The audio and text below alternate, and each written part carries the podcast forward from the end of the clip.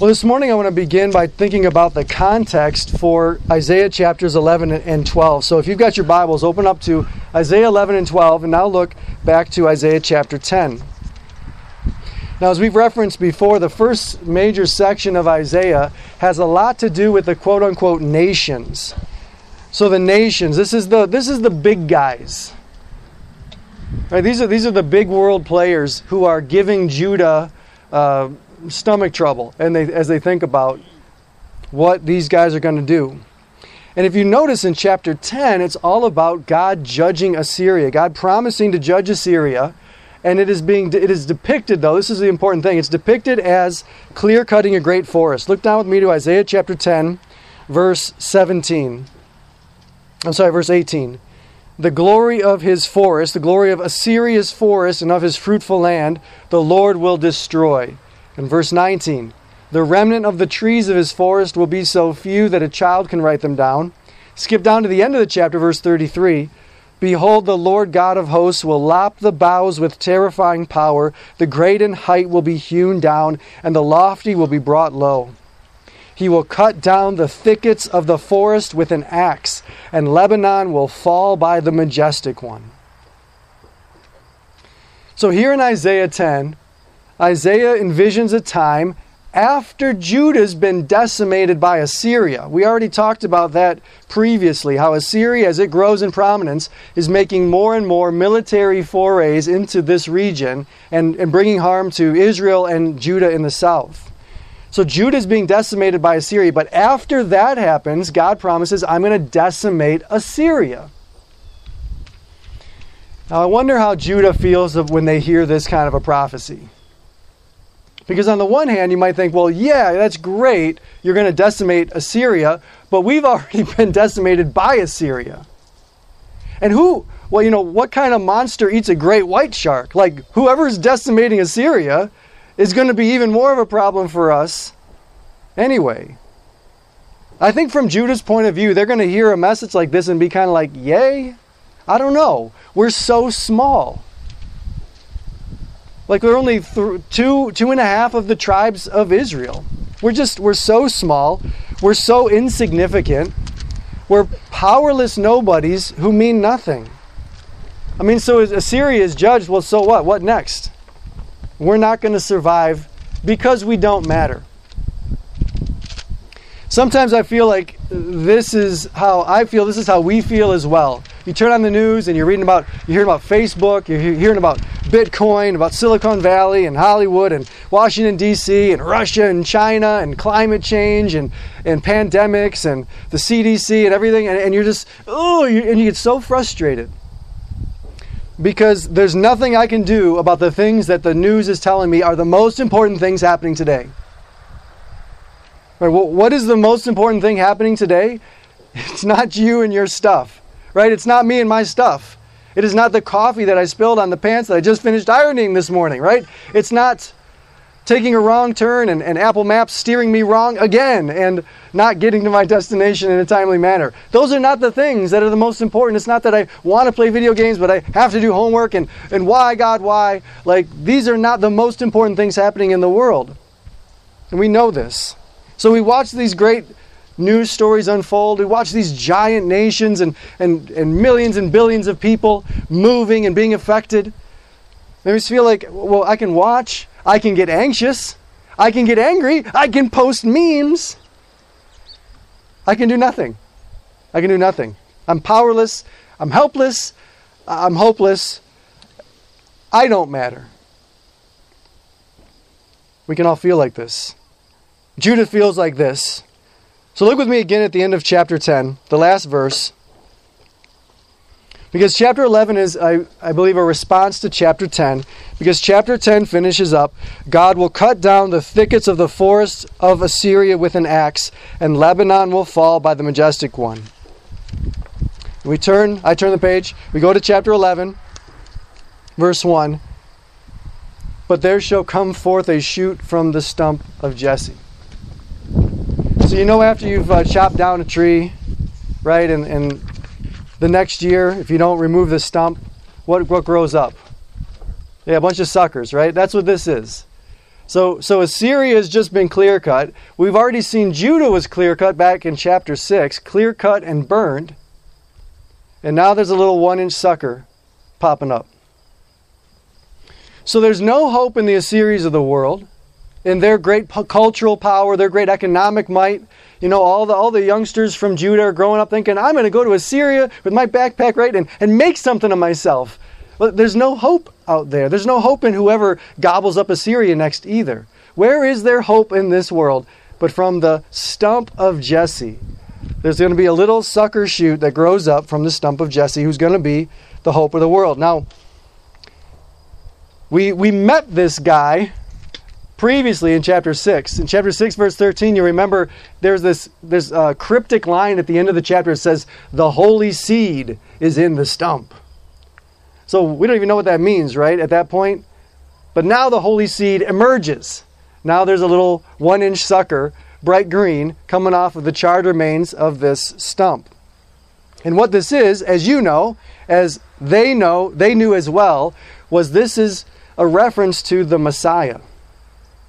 This is the, the promise that Judah was carrying, and, and everybody who was reading this would have known this is talking about the Messiah. Now, we don't know who exactly the Messiah is, right? Genesis 3 promises the whole world that God's going to send his anointed one. Genesis 12, it gets a little more narrow. It's going to come from the house of Abraham. Genesis 49, we know it's going to come from Judah. In 2 Samuel chapter 7, we know it's going to come from the house of David. But we still don't know who this guy is. We don't know what he's going to be like.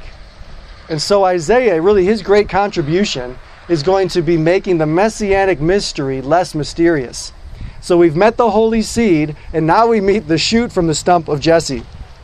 So there shall come forth a shoot from the stump of Jesse. This is a, a, a, clear reference to where the shoot is from. So just identifying who this is. He's coming from the Davidic line. Jesse is David's father. This is a shoot from the house of of Jesse from the Davidic line, from the covenant promise given to David in 2 Samuel 7. So this shoot is the fulfillment of God's promise to God's people. And it says that this shoot, in verse 1 there, a branch from his roots, this, this little shoot, shall bear fruit. You remember back in Isaiah chapter 5, God compared Israel to a vineyard that only produced stinky grapes when it should have produced delicious, wonderful grapes? Well, now God's saying, This guy is the, you, um, you might almost want to say, he's the true vine. And he's going to bring forth good fruit. He will be what God desires his people to be. He will do what God wants his people to do. He will be and do what the world needs him to be and do. He's going to be the Messiah. And he's going to do it, he's going to bear fruit because of verse 2 because the Spirit of the Lord shall rest upon him. So, throughout the Old Testament, when the Spirit of the Lord would come upon somebody, it was for a job.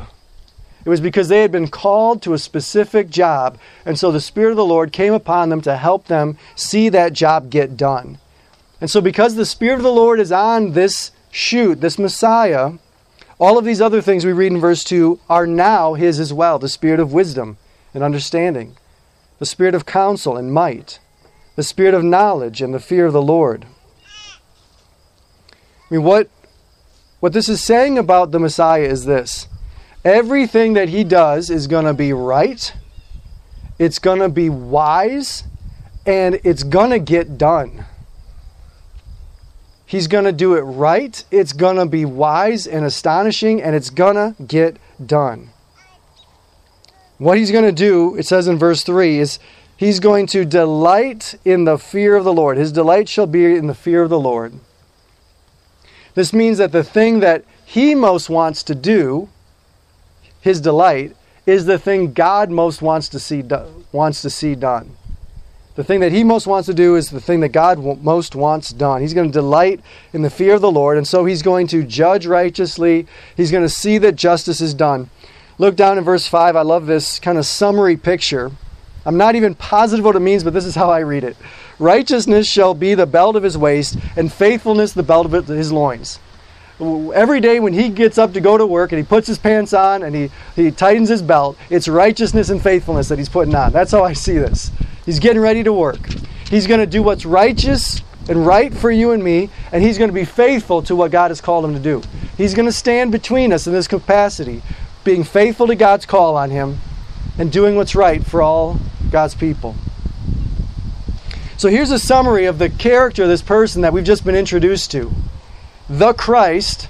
Now, when I'm in the Old Testament, I like to call him the Christ because we don't really know who it is, right? Christ is not Jesus' last name, it's a title that means the anointed one or the promised one or God's special king who's going to come. And they would have just called him the Christ. We don't know who he's going to be, the Christ. So at this point, the Christ has the power to do it all and he has the character to do it right. Think about that with me for just a moment.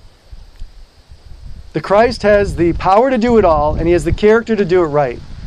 Unlike the kings of Judah, who don't have the power to do what God has called them to do, and they don't have the character to do it either. Even a character, even a person like King Uzziah, who just passed away in chapter 6, he didn't have the power or the character to do it right. Even Assyria, right? They had all this power, but what just happened to them in chapter 10? God clear cut them. He laid them low. They don't have the power to do it all, and they certainly don't have the character to do it right. So, this Christ, this little shoot from the stump of Jesse, is greater than every kingdom and every king that we've met so far in the story of Isaiah. He has the power to do it all and the character to do it right. And here's what he's going to do. Look at verses 6 to 9. Uh, these are beautiful verses, right? The, the wolf shall dwell with the lamb. We probably all have a children's book in our house or have had a children's book in our house with pictures uh, with the, the, the wolf and the lamb lying down, and the leopard shall lie down with the young goat. A little child shall lead them. The cow and the bear, verse 7, shall graze together. Their young shall lie down. The lion shall eat straw like an ox. The nursing child shall play over the hole of the cobra. So these are pictures of all the innocents being perfectly safe, right? All of the, the children and the lambs, they, there are no more threats to them and all violence is now gone. The bears are not, not predators anymore. Lions are no longer predators. They're eating straw and, and grass. There's no more of this violence. And even, you'll notice in verse 8, there's two references to uh, like snake creatures, right? The cobra and the adder. But it just says that the kids are playing by the holes of them or by the den of them. They're not around. It doesn't say this, the kid is playing with the snake. Snakes have been removed, I think. I think this is a reference to all, all deadly creatures are gone. And all of this is a picture of what we come to in verse 9. They shall not hurt or destroy in all my holy mountain. This is a picture of complete shalom, complete and perfect peace. Now, when you and I think of peace, we think of something like this, right? Little crickets chirping. I don't know if you can hear them.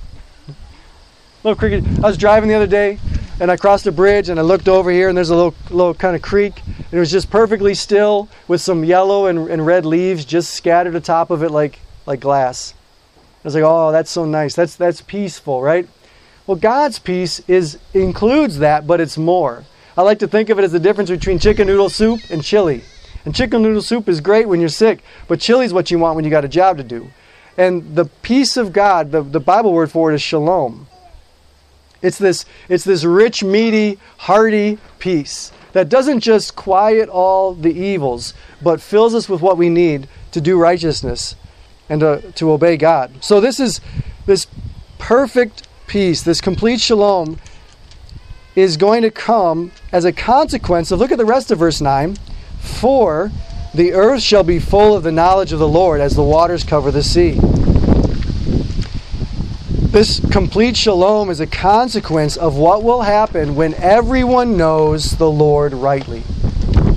When everyone knows the Lord rightly. You know, you and I sin and we do stupid stuff because we don't trust the Lord as we should, because we don't know Him as He deserves to be known. We don't understand how glorious He is, how trustworthy He is, how, how completely we should just follow Him when we do know that, we're just gonna we're going to follow him as well as we can. And everybody gets to know the Lord this well because of the Christ on whom is the Spirit of the Lord. So the knowledge of, of God is going to come to the world because people are going to go to the Christ to meet the Spirit of God and so get the true knowledge of Him. So this passage describes the shoot from the stump of Jesse and what he's going to be like. And what are going to be some of the consequences of his rule. Stuff that Assyria could never dream of pulling off, and stuff that Judah, with her previous kings, never has been able to either. But that's not the only thing it says about this fellow, this Messiah, because we look down in verse 10 and it says, And in that day, the root of Jesse. So, whereas the shoot from the stump of Jesse is a reference to where he's from, right? This is he is the fulfillment of God's promise to Judah. Now, the root of Jesse, this is a reference to what he's going to produce, to the fruit of verse 1. He's going to he's going to produce fruit. This is going to be references now to what grows from him, what he does and what he accomplishes. And you're going to notice that there's four times the phrase in that day when he is established, when he does all that he's going to do, in that day, four things are going to be true. Two great global things, and then two, two other things. You see this in verse 10 In that day, the root of Jesse, who shall stand as a signal for the peoples, of him shall the nations inquire. So all the nations are going to come to him for the knowledge of God. We've already seen places in Isaiah that talk about this.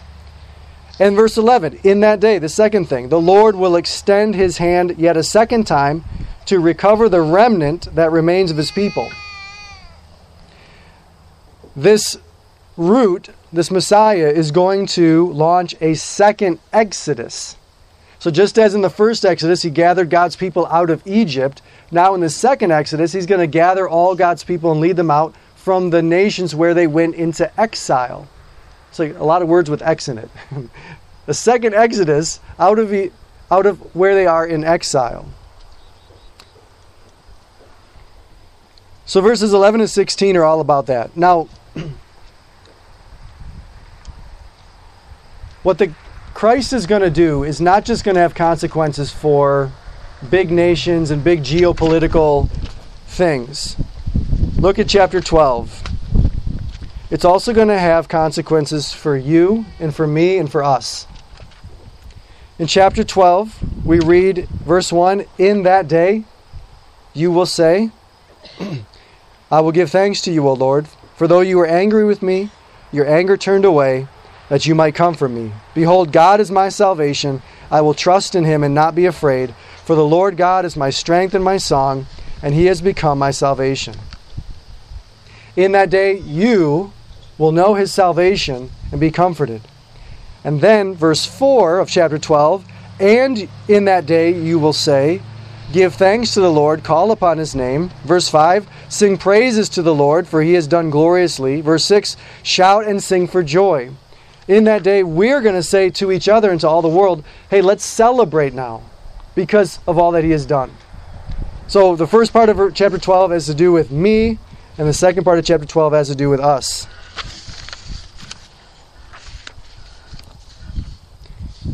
What do you want uh, the Messiah to do? What do you want God as Savior to do? Do you, uh, do you want Him to, to save all the, the nations and save society and, and revive America again? And, and the Chinese Christians praying for the Chinese government and the Russian Christians praying for the Russian government? Do we want the Messiah to, to fix society? Do we want Him to put an end to all conflict and all wars? Do we want him to, to, to end all of the tensions and the geopolitical uh, conflicts that are happening? You know, maybe some of you are like, yes, that stuff just worries me. And some of the rest of us might be feeling like, well, no, I, I don't really care about that stuff. I mean, I care, but I don't care. What I really am worried about is the sins in my life. What I'm really worried about is the guilt that I carry around. I need this, the Messiah, the Savior, to do something about that. And maybe some of us are saying, you know what, what I really want the Lord to do, what I really want the Savior to do, is to give us joy, to restore communities, to, to bind together churches and heal churches and, and spread joy. That's what, really what I want the Messiah to do. And what we see here in Isaiah 11 and 12 is uh, that He's for all of these things. Right? So the Messiah cares for you. He cares for everybody. He cares for that thing. He cares for us. He cares for you. The Messiah is for all of these things. He's not just for big things and not you. He's not just for your sins and not big things. He is going to deal with all the problems in the world, which you have to admit is not too bad for a little promise made to a bunch of no account nobodies. And this works because, as you well know, a little with God goes a long way. A little with God goes a long way. God lays Assyria low. But that's not the end. But there's this little shoot, this little shoot from little old Judah that's going to become this root that is going to grow up and heal the world and heal each one of us. When we turn to the New Testament, to Matthew chapter 1, you know what the very first words of the New Testament are? The book of the genealogy of Jesus the Christ, the Son of David which is another way to say Isaiah 11:1. The, there shall come forth a shoot from the stump of Jesse. That's what Matthew is saying. He's saying the shoot from the stump of Jesse has come forth. And his name is Jesus. Jesus is the shoot, the fulfillment of God's promise to David. And so he is the root who is going to produce and do all these great things. He is the one who fulfills God's promises and is going to accomplish God's purposes. Why? Because he is the one who has the power to do it all, as we saw in chapter 11, the power to do it all, and the character to do it right. You know, just like Judah would look at these promises, I think sometimes you and I, we, we look at the Bible, we, we look at life, we look at all those things that I've mentioned and, and other things like them, and then we look at the Bible and we just say, how can these things be? How can these things be? Well, this is what God's people literally have been saying since Genesis. How can these things be? It just doesn't seem likely. How, how Assyria versus Judah, how is this going to work? The power of the empire, the power of the world versus the little old promises of God. How is this stuff going to work? How can these things be? Well, I'm here to tell you that they, they can't just be, they are. Right? Jesus has come. The shoot from the stump of Jesse has come. And so the Spirit of the Lord is among us. And the knowledge of the Lord is right now, this morning, filling the earth. All across the world are groups of people gathered in Jesus' name talking about this. His people are being assembled. The second Exodus is happening. And we have received this comfort because God has turned his anger away from us and has given us salvation. All right, so what should we do all th- with all this today? Look with me at chapter 12, verse 3. What we should do today is what Isaiah says we will do in that day when we meet him. In chapter 12, verse 3, with joy you will draw water from the wells of salvation. So today, let me encourage you to draw water from the wells of salvation. So chapter 11, chapter 12, these things describe what will be. Isaiah is describing these things to, to Judah and saying these are what's going to be. And I want to invite you to enjoy them today by faith. So, even though these things aren't going to happen probably in your lifetime, Israel, Yet I want you to look forward to them, put your trust in them, know that God is going to take care of all these things, know that God is going to bring salvation, and with that, bring that good news by faith to today so that you can have peace today, you can have joy today, you can have comfort today by what God's going to do in the future. And in the same way, the Spirit wants to say to you and me, this describes what happened in Jesus for you and me. And so Isaiah is inviting us to enjoy it by faith as well. To read this and to believe it. Now, I love the image of a well. Think about what is a well. A well is a little bit of water where? Right? Like when you look down, you see the well. When you look around, what do you see? A dry and weary land, right? Everywhere you look, it's a desert except for this little puddle in front of you that you have to haul water up out of. That's what a well is. Isaiah 11 and 12 is a well. It's a well. It's a look down out of our dry and weary circumstances, out of our anxieties and our wounds and our fears and our anger. We're looking around. That's all we see up here. We look down into Isaiah 11 and 12. And what do we see? We see the salvation of God. It's dry and weary up here, but it's life giving water down there. And so Isaiah is saying, draw that up and drink today that day that's going to come. And for us, drink today that day that came when Jesus came. The good news of Jesus, chapter 11, verses 1 to 6, who Jesus is. Chapter 11, verses 7 to 16, what Jesus is going to do.